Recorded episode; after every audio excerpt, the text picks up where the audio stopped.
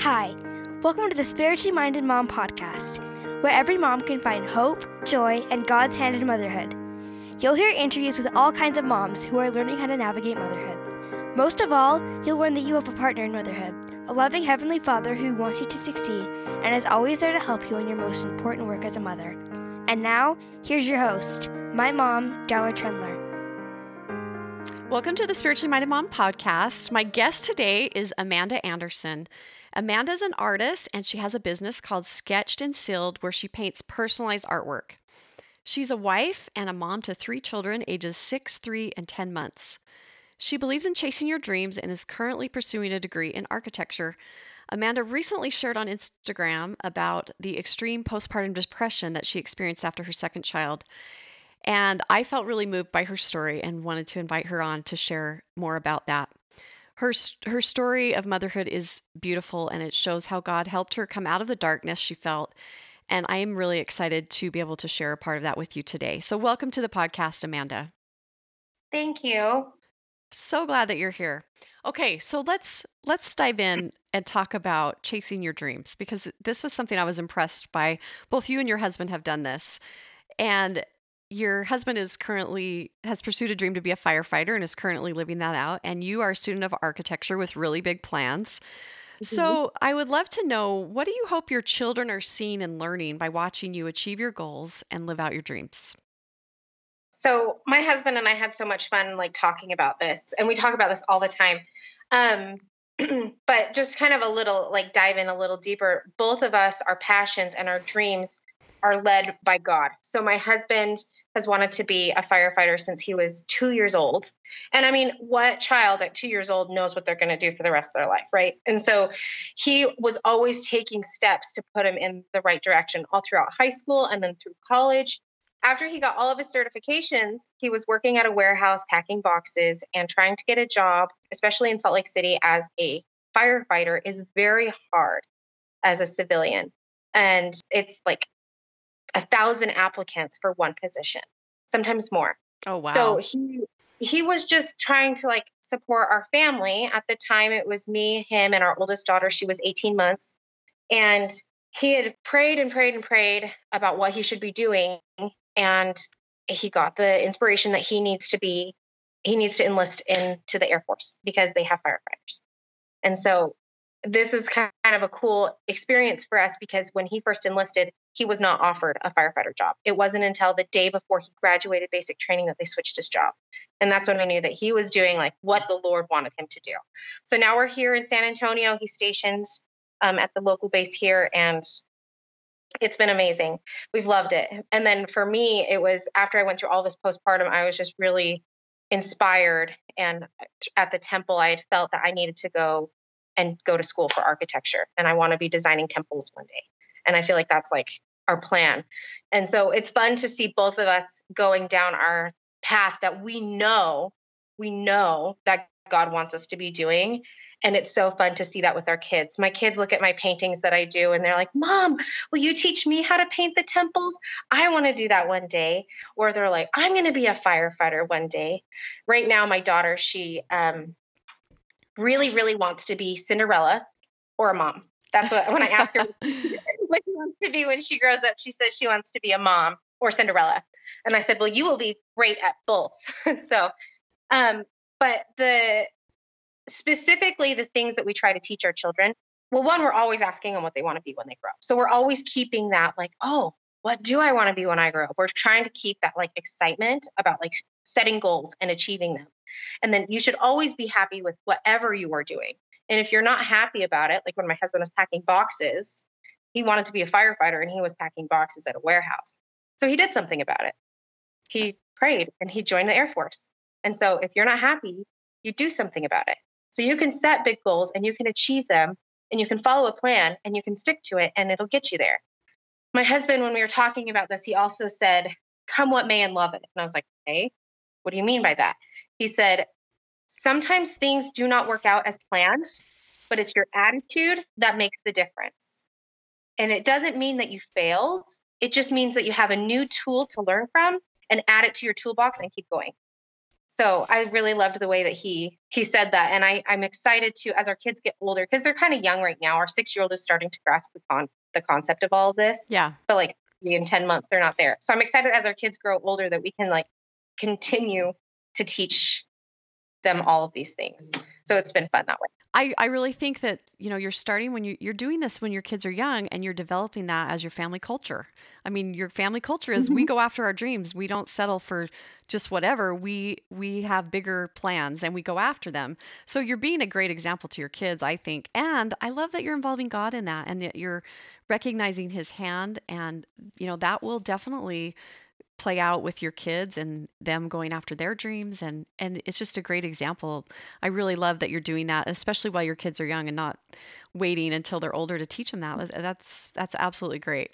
Thank you. Another thing that I wanted to talk to you about that I mentioned in the in the intro is that you have faced the very difficult challenge of severe postpartum depression. And you described this to me as way more than just the baby blues. And I would agree after I heard about more about what your experience was.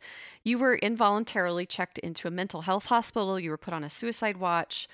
And um, there was a lot of things that went into that. So will you just tell us more about that experience and what led up to your being admitted to the hospital? Yes. So I, I want to first start this out with a huge, huge medical disclaimer that this is my story. And this may not be the case for every person. Right. Because Um, whether you're, you're doing medication or you're doing therapy or whatever, different things work for different people. So that's just, I'm throwing that out there right now because I don't want anybody to be like, well, medication didn't work for her, so I'm not going to do it because I'm not a doctor. So yeah. Just throwing that out there for now. Very good point. My husband and I kind of broke this down. And what we think happened was when my daughter was born, first of all, we moved into our house. We closed on my due date, and we moved into my house the day my daughter was born. So I was in the hospital. I had had her three hours before my husband picked up the moving truck. So the second I got home from the hospital, I was unpacking. I was um, doing home improvements because we didn't have a pantry, so we had to kind of customize one in a little closet that we had. And so I was like at Lowe's three days after I had a baby, and I just was n- nonstop moving, moving, moving, moving. And then I, we bought this house intentionally because I wanted to run an in-home daycare in our front room. And that choice was not a good one for me because I don't, it just didn't work out. It was too overwhelming with too many kids. I went from one cute, easy two-year-old to having six children all under the age of four, sixty hours a week. And you had just had so, a baby, mm-hmm, right? Yeah. So and the hard part too is a lot of people that do in-home daycare, they may not have their own children at home. And so when the, all the kids leave, they get to unwind. When all the kids left, I still had two of my own.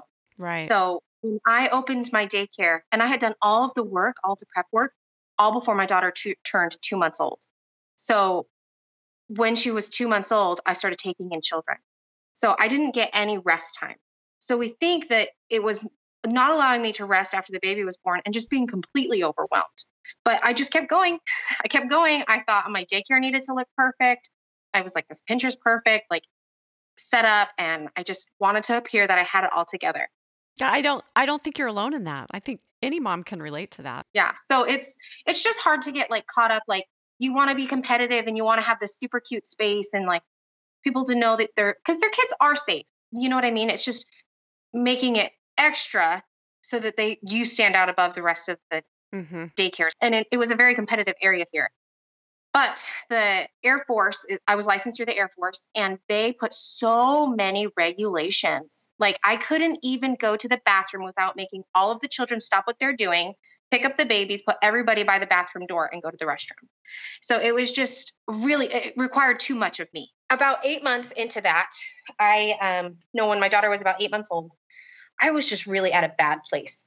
And I didn't know, I didn't know what was going on. I, my, my body ached all the time. I thought I had fibromyalgia and I was telling my husband, I think I need to go to the doctor. Like I cannot stand, like, why does my body ache all the time? So I went into the doctor with the intention, like, and knowing that they were just going to diagnose me with fibromyalgia. I just knew it. And when they told me it's not fibromyalgia, it's actually postpartum depression. I said, are you crazy? I, how does that make any sense? I was like, but my whole body aches. And they said, that's actually a symptom that not a lot of people know about. I Googled it, and it's not one of the first symptoms that come up, but it is one of them. And so anyways, I guess it is. So that's where I got diagnosed. And so from there, I started going through therapy. And I had, so I was meeting with a therapist, and they immediately put me on Zoloft because it's one of the only medications that are approved while you're nursing. And it took away my body aches. So that was a sign like, okay, well, maybe that is right. So that was cool. But it started to, my depression started to get worse. So I was meeting with a therapist, and I was meeting with, the Air Force has this program, it's called New Parent Support. And a nurse practitioner comes to your house a couple times a week and helps you kind of mentally deal with the parenting thing. She gives you tips and tricks and things like that. So she was coming. So I was having visions of hurting myself or others. And I was telling this nurse practitioner, and then she set me up with a postpartum specialist that I went to go see. And my very first appointment with her was when they took me down to the emergency room and had me admitted. And I think it was because of the visions. They were so graphic and so severe. And I don't necessarily want to share them openly, but if anybody has issues with this or anything, if they are looking for advice, they're welcome to message me personally. And I'd be happy to share that okay, story with them. That's great. So, so you're, you get admitted to the hospital because you're having these extreme visions of wanting to hurt yourself and, and other people. So you get into the hospital, and at first you're a little bit resistant to this. I mean, you were involuntarily put in there, but you did tell me that you got to the point where you knew that you needed God's guidance. So how did you get there? How did you know that you needed God, and how did you get over that resistance to the point where you knew you needed help? Well, when I first got there, I was so mad. I was so mad because I felt betrayed by my therapist because she told me that the E R was going to adjust my medication. They, she didn't tell me I was going down there to get admitted. Mm-hmm. And so when they like took everything out of the room and asked me to put on these scrubs and give them my clothes, like it was it very invasive and very like, why are you treating me this way? And same thing, they transported me by ambulance over to the mental ho- hospital. And I was like, why am I here? And then I go in, I, I didn't get admitted till like two o'clock in the morning when I finally got into my room.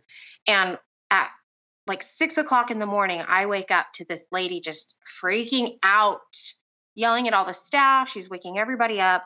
And I was like, man, why am I here with all of these people? They're so crazy. I don't belong here. I remember there was this guy that would just keep crying. Like he, anytime anybody would say anything to him, he would burst into tears. Like, geez, I don't belong here. What is wrong with these people? I'm like, I was still so mad that I was there. And day two came around, and the therapist wouldn't let me go home. I was like, yeah, I'm doing good. They're going to send me home. And he said, no, you're not ready yet. So it was after that, they wouldn't let me come home on that second day, that I thought, I have this eight-month-old baby at home that's still nursing and a three-year-old that I went to a doctor's appointment and I never came home. My husband was, you know, having a hard time balancing everything. So his sister was lucky enough to fly down and help with everything. But I just needed to get home. So I just prayed and I prayed. And I said, what do I need to come home? Like, I just need to get home to my kids. And because they wouldn't let me go. And um, I felt inspired to have my husband bring me my scriptures. And one of my very good friends, she sent me a care package that had like, it was just a box of Sunshine, but also had the, the Personal Progress program for the youth. And it was through there that I started like just reading my scriptures more and doing more things. And I just felt like I needed to have a prayer group. So I started, I just asked everybody, I said, I don't know if you guys are religious, but I just feel like we need to kind of come together. How did that change your perception of these people? Because you said when you first got there, you were like, these are a bunch of crazy people. I don't belong here. How did starting this prayer group with them change your view of the people that were around you? So it was so fun because we all got to, like, it was just something that we just did. It was, it just went so smoothly. People got together and they shared their testimonies of how they know that God is helping them through this. And I got to know these people personally. The woman that was waking everybody up in the middle of the night, she had been a victim of sexual assault that happened every morning right before six o'clock. So when she woke up mm-hmm. screaming at that time, it was a P T S D thing. And then the, the man that kept crying, I found out through this prayer group that his wife had just died of cancer and his, his son took his own life right after that. So within a couple yeah. of weeks, he lost his whole family. And so. So it sounds like you we're really able to see them in a much different light by by bringing God into it. So what did the prayer group look like? What would you do? So we would open with a prayer, and I we just kind of whoever volunteered for it, and we would do a scripture, and then everybody would just kind of take a turn just to share something that they felt like spiritually inspired that day. And when we first started, it was a ton of people. So many people came. And then I don't know if it's just maybe not for everybody, but we had, it got to be more of an intimate group. And that's when it really started to blossom. And people would, we would all hold hands, and um, people would sing songs, and we would read scriptures, and we would just all say prayer together, just like to get through this. So I just started to see these people in a real light. Like they, these people are just like me. We have something very overwhelming happening in our life, and we just need help managing all these hormones, all these traumas, all these different things that are going on. I think there's this stigma with the mental health facility that makes people go, oh, they're crazy. Like that right. is not good. They, right. They are, they're psycho. I mean, even you yourself were thinking that, right? When you first got there, you're like, I don't belong here. I'm not crazy. You know, I totally thought that. And, and I think even my husband did. And, you know, it's just one of those things that you don't realize how important places like that are until you're there. And it, they're not crazy. People just need a little bit of help, and it's okay. And yeah. I'm telling you, though, after that experience, it changed my life. I was able to see that God had a plan for me. He had a big plan. And when I got home, I was able to, I just said the most direct prayer I have ever said in my life. I said, Heavenly Father, please tell me what my purpose is in this life. I have a big purpose, and I need to know what that is. And he said, go to the temple. And I said, no, no, no, that's not my purpose. What's my purpose? He said, go to the temple. I'm like, okay. And it was there where I got the huge, overwhelming impression that I needed to be designing temples one day, that my talent was in architecture. And so I started school, and I've maintained, I, I'm on my last semester. I start next week on my final semester at the college I'm attending, and I've maintained a four point oh the entire time. And I have three kids, and I run a small business doing my paintings. And it's it's just overwhelming to me how when you follow God's plan, everything just works out the way it needs to. He has a plan, and it's yeah. there. And if you listen, he makes it so easy for you to succeed. So, so what do you think made the difference for you? Because a lot of people say that prayer and they say, what's my purpose? God, help me to know. And he guides them. But a lot, some people don't have the courage or the faith to follow that. How were you able to do it? How did you follow through and go register for school and, you know, get help with your, your postpartum depression and all of that? How did you tar- start taking steps in that direction? Well, I'll be honest. That wasn't the very first time I said a prayer like that before, because I, yeah, I was searching for, for guidance. I was searching for a purpose, but that was the first time that I was like, I'm giving this entirely to you. I cannot mm-hmm. do this by myself anymore. This is your problem now. Tell me what I need to do. And I just gave it to him. I yeah. said, I'm not dealing with it anymore. Tell me what I need to do. And it, he just told me, he said, go to the temple. And that's where he told me I needed to go to school. And really, honestly, it's, um, I had hit rock bottom and I had nowhere else to go. So that was the guidance mm-hmm. I was given. And that's the guidance I'm going to take. It was like, I don't know what else to do. So I'm just going to say what the Lord does be- or do what the Lord says, because I mean, what else is there? Right. And I, I think what you said is a really key thing. If if someone's wondering, you know, how do I follow through on what Heavenly Father's told me? It's giving it over to him, right? Mm-hmm. It's not saying, oh yeah, thanks for that direction. Now I'm going to do what I want. It's really, truly giving it over to him. I've experienced that in my life, and it's hard, but it does make all the difference. It really does. And yep. it, it sounds like that's what you, that was what made the difference for you, is that you were able to just say, okay, I'm ready. I'm turning it all over to you. I'm casting this burden on you.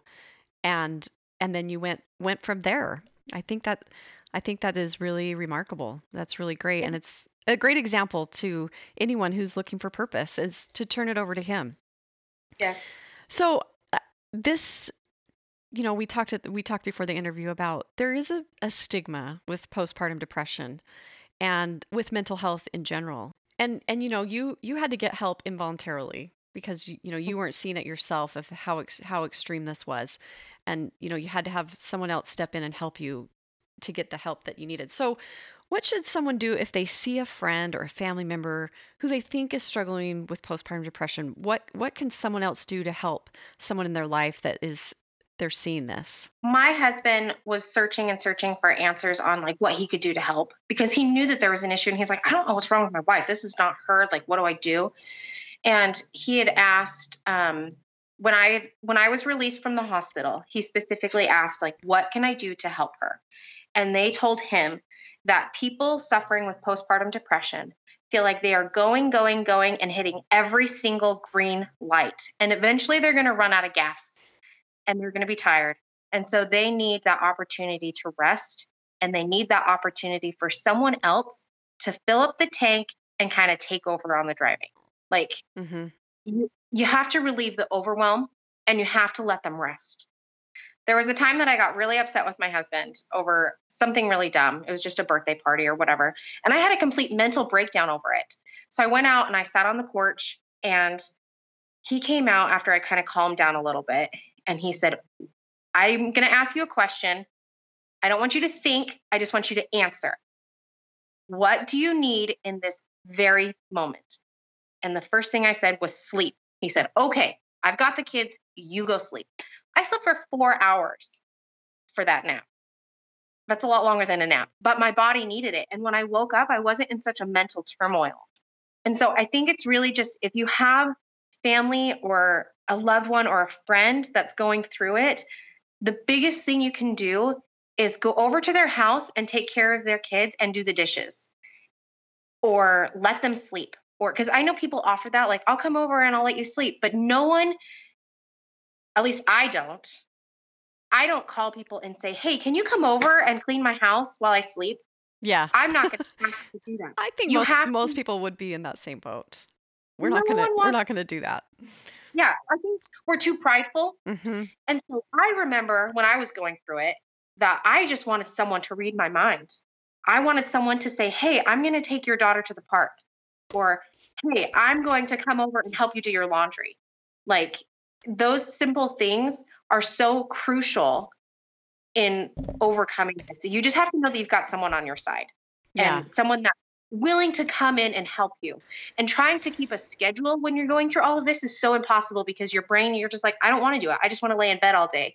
So if you have the ability to help your loved one stay on a schedule, I'm lucky enough that my husband, he's a firefighter. So he's home one day and gone another. He works twenty-four hour shifts, but every other day he's home the entire day. Yeah. So I kind of get that reset where he can help me kind of keep things balanced. But I know that some women aren't blessed with, with that schedule.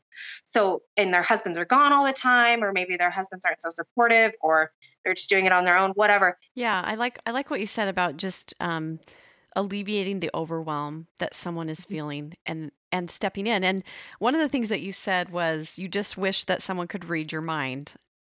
And I think that is where God comes into all of this, because we have the ability to help other people through the Spirit.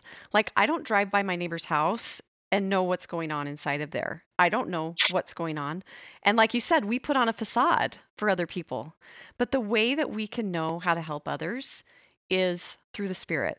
And we can pray and know. And and it's being aware of those warning signs. So I think you talking about postpartum depression may help someone else be aware of someone in their life that's that's struggling. And then that gives us the opportunity to pray and to go by the Spirit and to know how that, how we can help, because, you know, we don't know. And that just you saying that I wanted someone to read my mind. Well, Heavenly Father knows everything. God is, he's all knowing. He knows what we need, and he's not going to come down personally and help us, but he can send someone else.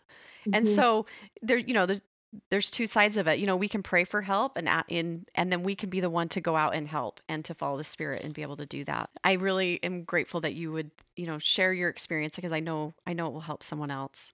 Another thing that I wanted to ask you about is kind of your philosophy about motherhood. And you, you told me that it could kind of be summed up in this quote by Thomas S. Monson. And it says, "The present is here, live in it." So what does that mean to you? You know, I think it can come in a couple different ways. there's people, and I, I fall under both of these categories, so I'm probably not the only one.